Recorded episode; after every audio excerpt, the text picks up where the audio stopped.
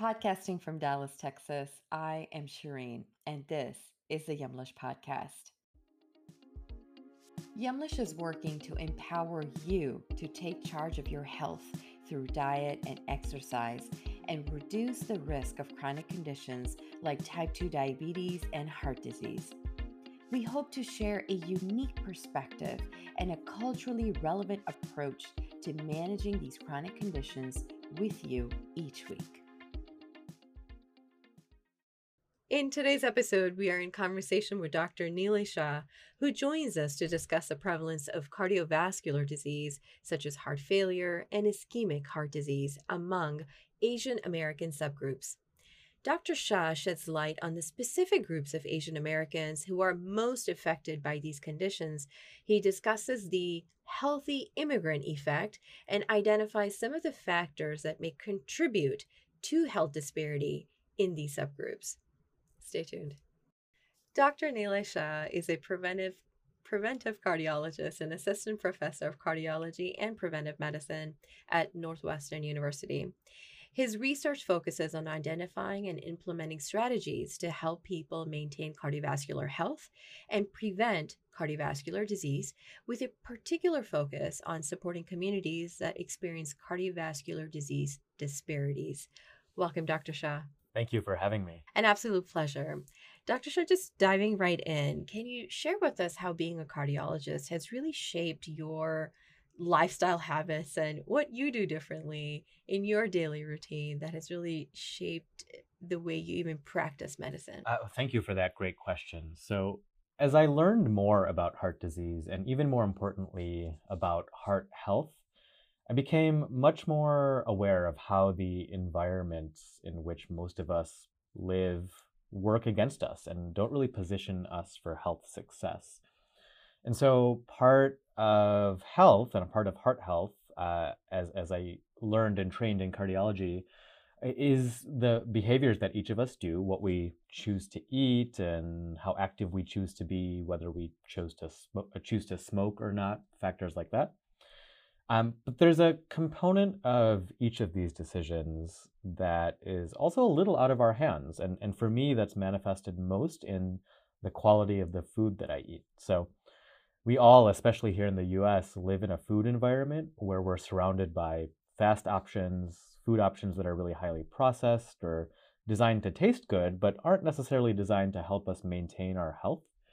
Um, and, and we're surrounded by food marketing strategies that can train us to make choices that are less healthful. So, in in my day to day, having trained in what I do and, and what I do in front of patients every day, is to kind of try to reclaim some of that ownership of the decisions I make, especially with regards to dietary pattern. Um, I'm really mindful of the foods that I purchase in the grocery store and keep at home. I've learned to, and I now routinely read the labels of every item I purchase. If I dine at a restaurant, I'm looking up nutritional information on the restaurant's website in advance so I'm better prepared to make a decision and a choice when I order. And if a restaurant doesn't offer nutritional information, I try to look at the ingredients of the foods or dishes that appeal to me so there's an opportunity to make a better choice. And, you know, every so often I indulge too. Like I advise my patients and like I do, I, I I'd like to make good choices about 80% of the time. I'm not aiming for 100% because that's just not how we live our lives. Um, you know, people have birthdays and special events and and uh, even are interested in trying new restaurants. But if I can make a good decision 80% of the time, um, I, I think that I'm I'm in a in a good track. And and so, you know, that's something that I really try to embody and live, especially as I also advise the people that I meet to do the same thing, is to be really, really mindful of the quality of the foods that I'm eating in an environment that doesn't necessarily set us up to be able to do that easily. Thank you for sharing that. And I think I, I do want to I do want to dig into that a little bit. Um, but first I want to start things off with a, a, a study um, so you did a study, in fact, aimed at identifying cardiovascular and cerebrovascular disease mortality trends in Asian American subgroups from, I, I believe, 2003 to 2017. Uh, so first off, can you define what cerebrovascular disease is, and then can you share with us this relationship between the two? um, and explain that a little bit more to us. Yes, of course. So the study you're alluding to looked at patterns of cardiovascular and cerebrovascular disease, as you said, uh, over the last two decades here in the US and specifically in Asian subgroups. So to start with, when I say cardiovascular disease, what I'm largely talking about are diseases that affect the heart. So heart diseases like having a heart attack or having a condition called heart failure. And when I say cerebrovascular disease, what I'm referring to are diseases that affect the health of the brain. Most commonly, things like a stroke uh, are what we what we mean when we talk about cerebral cerebrovascular disease. And this study specifically looked at patterns of uh, the rates of mortality or the rates of death from these two types of, of disease. And the reason we look at them together is because there's a pretty close connection between cardiovascular disease or heart disease and cerebrovascular disease or brain disease. Um, both of these organs, although they operate and they work in really different ways, are affected by the same kinds of health factors because the heart and the brain both have a really important supply of blood and have a lot of blood vessels. And when we talk about cardiovascular and cerebrovascular disease, we're talking about conditions that affect the health of the blood vessels that supply these organs. So, for example, a heart attack is a disease of the blood vessels that supply the heart. A stroke is a disease of the blood vessels that supply the brain. And so these two types of conditions are really closely linked. If somebody has heart disease, they're at higher risk for having a stroke or brain disease if somebody's experienced a stroke, they're at higher risk for experiencing a heart attack or heart disease. And uh, a lot of the factors that contribute to risk for both are very similar. Does uh, having risk for one heighten the possibility of risk for the other? And what is that proximity in time that we're talking about there? So yes, the having experienced one can increase the possibility of another. Uh, the timeline is a little bit challenging in that uh, really, if somebody has a history of heart disease, they likely will remain at a higher risk for cerebrovascular or brain disease for their lifetime, and the opposite is also true. But the good news there is that the risk factors for either, the risk factors for heart disease and the risk factors for brain disease, are very similar, and they are addressable. They are both of these types of disease are preventable. When we talk about risk factors, we're talking about things that probably a lot of people have already heard of. Things like high blood pressure and smoking and high blood sugar or diabetes, eating a healthful diet and staying physically active or getting exercise. All of these are factors that can contribute to the health of the heart and the health of the brain. And optimizing eh, all of these factors can reduce your risk for experiencing either heart disease or brain disease. You know, getting into that a little bit in this uh, research that you did, you noted that it is risky to generalize Asian health. And I'm so glad that you've mentioned that. Um, specifically, generalizing Asian health into a single category due to the diversity of the subgroups uh, within the Asian population. Can you elaborate a little bit more on how categorizing Asians into one group prevents our understanding of these health risks? Yes, uh, thank you for that important question, which is uh, a, a, very strong focus of the work that I'm trying to do. You know, the Asian American population is not uniform. Um, for a long time, when health related research was done, people who identified as Asian or Asian American were grouped into one category called Asian.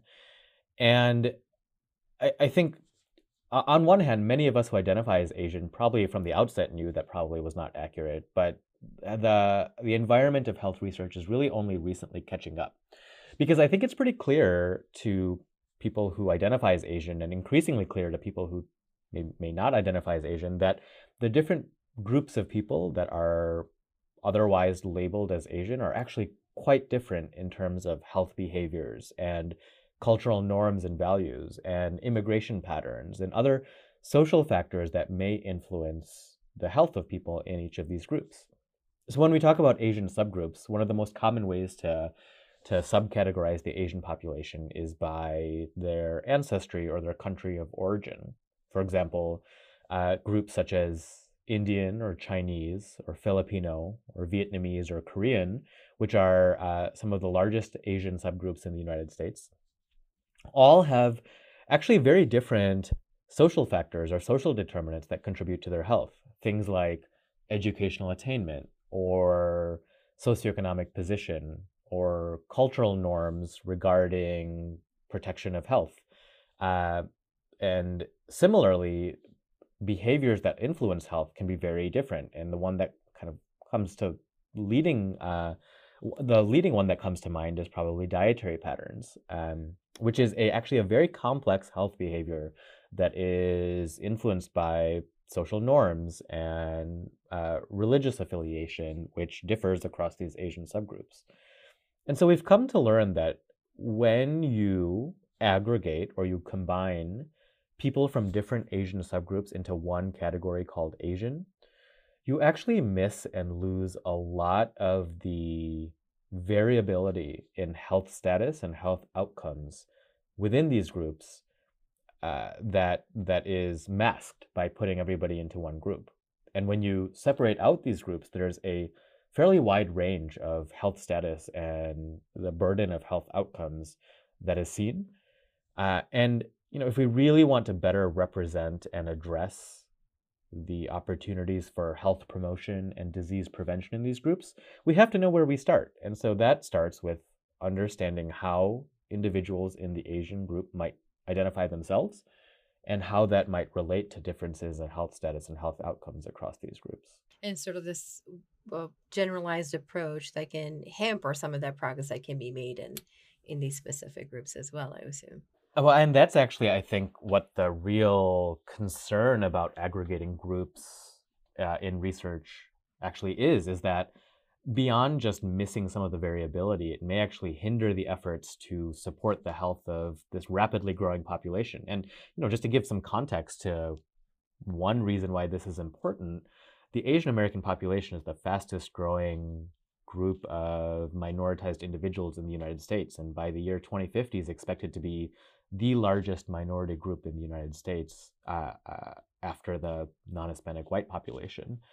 And so this this population in the U.S. is growing rapidly and is very rapidly going to uh, come to uh, in kind of important forefront in, in understanding how to protect their health. And so differentiating them now gives us the opportunity to set things up for the for the future and be able to better address their needs as well. That's exactly right. Um, uh, you know, and part of that uh, that when we think about health and the promotion of health, it, it is a life course approach that I think allows anybody, whether they're identified as Asian or not, to protect their health. And, and by that, I mean, as I think probably a lot of people understand, health is something that is relevant to all of us at any stage in life. There, there isn't a, a switch that flips where we can disregard things related to our health and then start paying attention to that.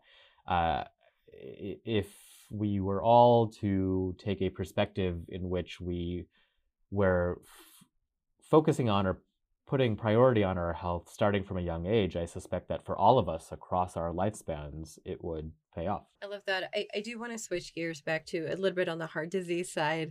Um, some specific cardiovascular diseases that that was um, that you highlighted in this article. Uh, one specific one is ischemic uh, heart disease and heart failure. Can you break down both of these to give us an understanding of what they are and then specifically their causes? Yes, absolutely. So, first, ischemic heart disease, which is the the most prevalent uh, or the most frequent type of heart disease experienced by anybody in the United States and across the world. So, ischemic heart disease is really just a technical or a fancy way of saying something like a heart attack or blocked heart arteries. What ischemic heart disease means is that a, a condition has occurred in which the heart muscle is not getting enough blood flow. Uh, that, that is the definition of ischemia. Uh, and when that happens suddenly or rapidly, that can manifest as a heart attack. But ischemic heart disease can also happen slowly. People can develop blockages in their heart arteries because of plaques that have deposited in those arteries over time and slowly start to develop a condition in which their heart does not get enough blood flow. So, this spectrum of decreased blood flow to the heart muscle, whether it's slowly over time or whether it occurs rapidly within the course of minutes or hours, as in uh, the occurrence of a heart attack, is uh, one of the most common ways that heart disease manifests. And heart failure is a related, but actually also somewhat different type of heart disease. So, heart failure is also a little bit of a misnomer. It, it doesn't necessarily mean that the heart is failing, but most commonly it means that the heart is not working as well as it should. You know, the heart is a pump and it pumps blood to the rest of the body. And there are many potential causes for why the pump may start to deteriorate or not pump blood as well to the rest of the body. As it turns out, one of the most common reasons for heart failure or a decrease in the heart function or the pump function is because the heart muscle is not getting enough blood flow. So there is a relationship between ischemic heart disease and heart failure. But there's a whole other bucket of heart failure as well that is not due to blockages in the heart arteries leading to decreased blood flow of the heart muscle. And that's a, a very heterogeneous or, or complex set of conditions that can include inherited conditions because of genetics, that include uh, conditions that affect the health of the heart muscle because of external factors like heavy alcohol use. Um, there, there's a fairly complex set of potential causes to heart failure and and ischemic heart disease is just one of them. And going back to what we were talking about different groups as well, can you share with us some of the findings such as which groups experienced a higher burden of ischemic heart disease? Yes. Uh, so th- these were actually some of the leading findings from this research study. We learned that among the six largest Asian American subgroups, which again are Asian Indian, Chinese, Filipino, Korean, Japanese, and Vietnamese, um, among those groups, uh, the highest mortality rates from ischemic heart disease were experienced by people who were Asian Indian. So, Asian Indian women and men experienced the highest mortality rates from ischemic heart disease and also experienced the highest mortality rates from heart failure. Uh, you know, this is a pattern that has come to be recognized perhaps over the last few decades that people who identify as South Asian, so uh, have ancestry from South Asian countries, including India, tend to have a higher proportion of death that occurs from heart disease and have higher rates of death that occur from heart disease. And it was somewhat alarming that in contemporary data, so mortality statistics from the United States over the last two decades, we confirmed and saw that the Asian Indian or the Indian population, Indian American population, had the highest mortality rates from these leading causes of, of heart disease in the US. So, uh, being a South Asian uh, female myself, it's a little bit alarming. So let's get to let's get to the factors that contribute to the higher rates of ischemic heart disease in this group. Uh, that is very much an active area of study, but a couple of patterns have emerged out of the research that's being done. There does seem to be a disproportionate impact of high blood sugar, or in other words, diabetes, in the South Asian population, both women and men. Um, some of the research that has recently come out suggests that there is a role to body composition in the South Asian population. So, um, for example, when fat deposits in the bodies of people who are South Asian. It tends to deposit less under the skin and more into the organs of the body. And it's it's been learned that this is a higher risk form of fat deposition. Um, that may in part be related to dietary pattern, but may also not be related to dietary pattern. And, and I say that because there are potentially some factors that are outside of people's control uh, that that leads to particular uh, accumulation of fat in visceral organs, or in other words, the term has been used visceral fat, that, that contributes to the risk for diabetes and the risk for heart disease in South Asian women and men. Um, and the the role of diabetes in South Asian individuals seems to be a particularly strong point that has emerged. Interesting. I, I do want to um, talk about that a little bit more. I do want to switch gears a little bit to heart failure and, uh, again, talk about groups that experience a higher burden of that. Um, can you break that down for us as well? Yes. Uh, so the patterns were a little bit different for, well, actually, so sorry, with, with heart failure, yes, uh, the the um, burden also was seen to be highest in uh, women and men who identified as Asian Indian. Um, and I, you know, I could speculate a little bit about that, but I, I, I would, I would speculate that that pattern emerged in part because of the high burden of ischemic heart disease in this group. So you may remember a few moments ago I mentioned that ischemic heart disease is one of the leading contributors to heart failure as well. And so because people who are Asian Indian in this group um, experience the highest burden of ischemic heart disease, I suspect that's also why they experience the highest burden of heart failure. And I, am just going to take a very brief aside here, um, just to point out the fact, you know, if somebody's listening to this and they wonder, well, I am South Asian, I came from a South Asian country, but I'm Pakistani, I'm Bangladeshi, I'm not from India. Does this does this still apply? And that's an important question that I will say we don't yet really have an answer for. And the reason is because the way that health statistics are collected in the United States haven't hasn't really yet caught up to the way that people actually identify themselves in the United States. And so by that I mean a lot of the ways that we collect health data in this study, for example, looking at uh, death certificates from people who who passed because of heart disease, don't really allow for the identification of people who are, for example, Pakistani or Bangladeshi or Sri Lankan. And that's a really important limitation because I, I think it it, it probably is not a surprise to say that not every South Asian is is Indian. I mean, that's actually kind of obvious. But the way that we collect health statistics in the US hasn't yet caught up to what our understanding of identity actually is in the South Asian or other Asian population. And so so far from what you've mentioned, not not a good day to at least be a South Asian person listening to this podcast. Well, I'm not sure I would quite go so far because al- although there is some concern about the risk of heart disease in this in this group. On the other hand, I, I think favorably, a lot of this excess risk experienced by people who are South Asian is largely addressable and preventable. Um, and so, although there, it is fair to say that being South Asian itself likely enhances somebody's risk for experiencing ischemic heart disease or, or heart failure. Um, that risk is not insurmountable. So that there is there is some positivity to that. And let's let's get into some of that. What what do some of those things look like today as you work with yourself, um, work with groups and people within those groups?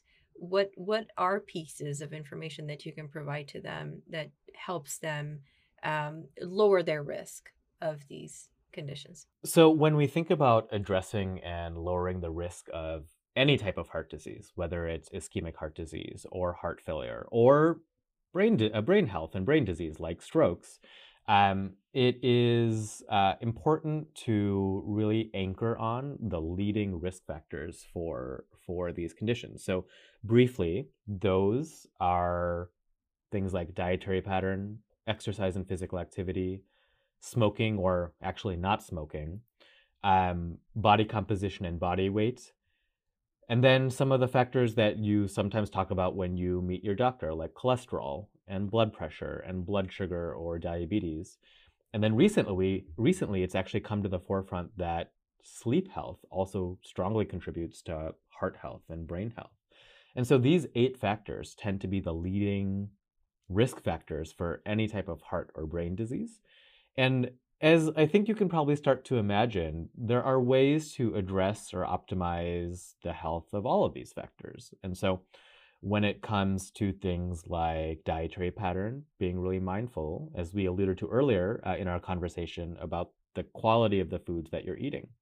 When I meet a patient uh, and I, I have a limited amount of time to advise them about optimizing their health, the things that I really focus on are uh, My my recommendations are to follow a largely plant based, whole food, minimally processed diet, and so we've learned a lot about the risk for chronic disease and, and health, uh, excuse me, heart, heart health and heart disease associated with consuming animal products. And I, I don't advise that anybody necessarily has to go fully vegetarian or vegan, but what I say is if you are consuming an animal product, to choose a leaner cut or a lower fat version. So in the in terms of poultry, for example, choosing cuts of meat that don't have skin, uh, have the skin removed, uh, are are focusing on white meat as opposed to dark meat.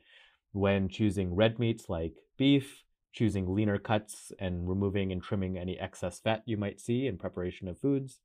Um, when consuming dairy like milk or yogurt, choosing lower fat forms can help reduce some of the risks associated with consuming animal products but still focusing on a largely plant based diet. So, maximizing intake of fresh fruit and vegetables.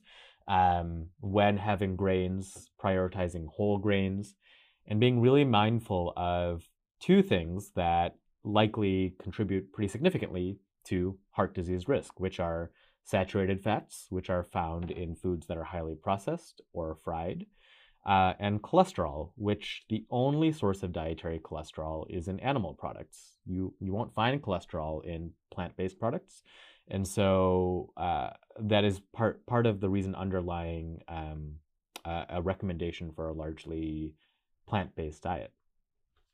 Things like finding opportunity to increase physical activity, and and I don't ever really recommend anybody, you know, go from not doing any physical activity to running a marathon. That is neither necessary nor realistic, but doing things that are easily attainable and and don't really require a large shift in people's day-to-day lives.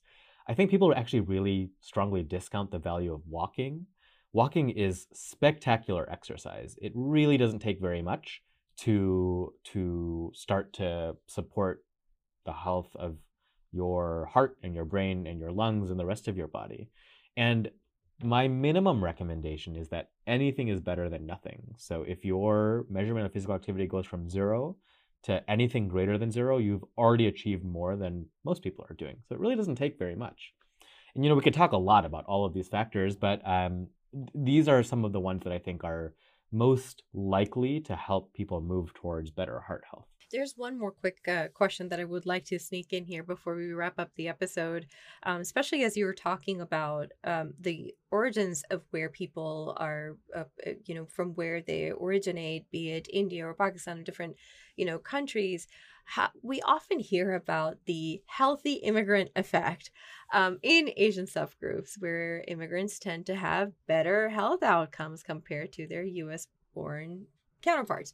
How does this impact cardiovascular disease risk and mortality rates and, and the challenges in studying this phenomenon? That is a, a really important question, especially because approximately 50% of people in the US who identify as Asian are immigrants. And so it is actually a very heterogeneous group. There's a, a growing proportion of US born people who are Asian or from other countries.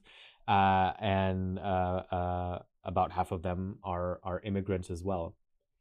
So I'm going to start by saying I'm a little bit of I'm a little bit a skeptic of the healthy immigrant effect. So it is true that observational data and, and data um, on immigrant populations do suggest that people who identify as Asian, for example, who are immigrants tend to have better health. That that observation I think has been seen time and again.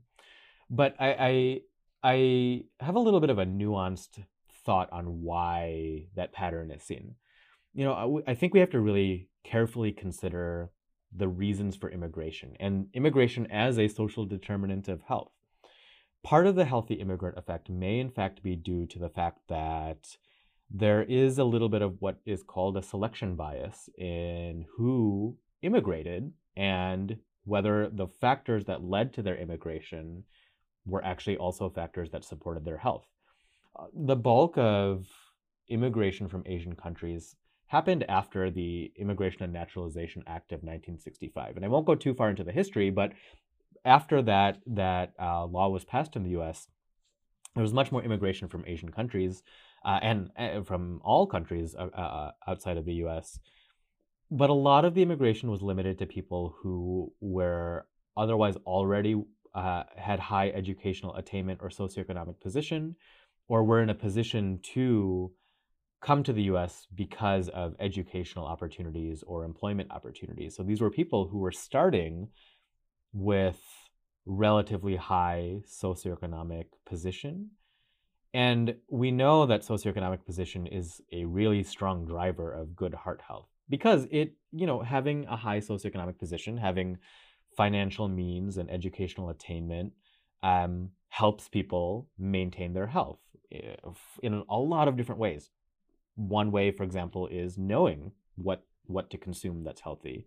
One way is being able to afford healthful foods like fresh fruits and vegetables, which are not always affordable and is a strong barrier to potentially maintaining a healthful dietary pattern. Uh, so, because there was a, a selection, especially in early stages of immigration to the US, of people who had relatively high economic opportunity and socioeconomic position, that likely resulted in a group of people who were also more healthful at baseline because they had the opportunity to be more healthful. And then as the years passed, as these individuals who were high, highly educated and had high socioeconomic position established themselves in the US and started bringing more of their families to the US, the health of the immigrant population in the US has started to have much more diversity because you know that that initial group of people who are at high socioeconomic position likely had fairly good health and then over time people who immigrated but who were at lower socioeconomic position or uh, uh, uh or who um, uh, were Im- uh, were able to immigrate to the U.S. following individuals who were kind of like the the the vanguard of, of the group of immigrants who came to the U.S.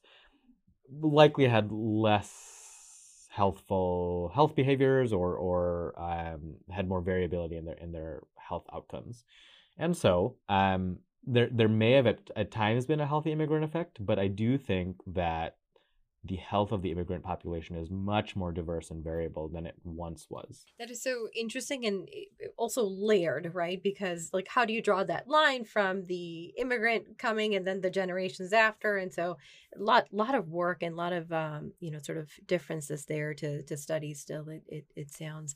Um, with that, um, Dr. Shah, we are toward the end of the episode. At this point, can you tell our listeners how they can connect with you and then just learn more about your work? Yes, of course. Well, uh, you can find me on Twitter. Uh, my Twitter handle is at Nilay Shah, MD, MPH. Um, you can search for me on Google uh, and contact me through email there as well. Perfect. Well, thank you so much, Dr. Shah, for your time. To our listeners, we are toward the end of the episode, but we do want to continue the conversation with you. Head over to Facebook, our Instagram page, and find this podcast post and comment below with this easy peasy question. How have you or someone you know experienced heart disease or heart failure, and how has it impacted your life or that of your loved one? We would love to hear from you, share your stories, your perspectives with us. Again, we'll keep the conversation going on Facebook, on Instagram. Find us at Yumlish. Excuse me, just losing my voice toward the end of the episode. Find us over there at Yumlish, and we'll continue the conversation there. And again, Dr. Shah, thank you so much for your time. Thank you for the opportunity. Thank you for listening to the Yumlish podcast. Make sure to follow us on social media at Yumlish underscore on Instagram and Twitter, and at Yumlish on Facebook and LinkedIn for tips about managing your diabetes and other chronic conditions, and to chat and connect with us about your journey and perspective. You can also visit our website, yumlish.com, for more recipes, advice, and to get involved with all of the exciting opportunities Yumlish has to offer. If you like this week's show, make sure to subscribe so you can hear more from us every time we post. Thank you again, and we'll see you next time. Remember, your health always comes first. Stay well.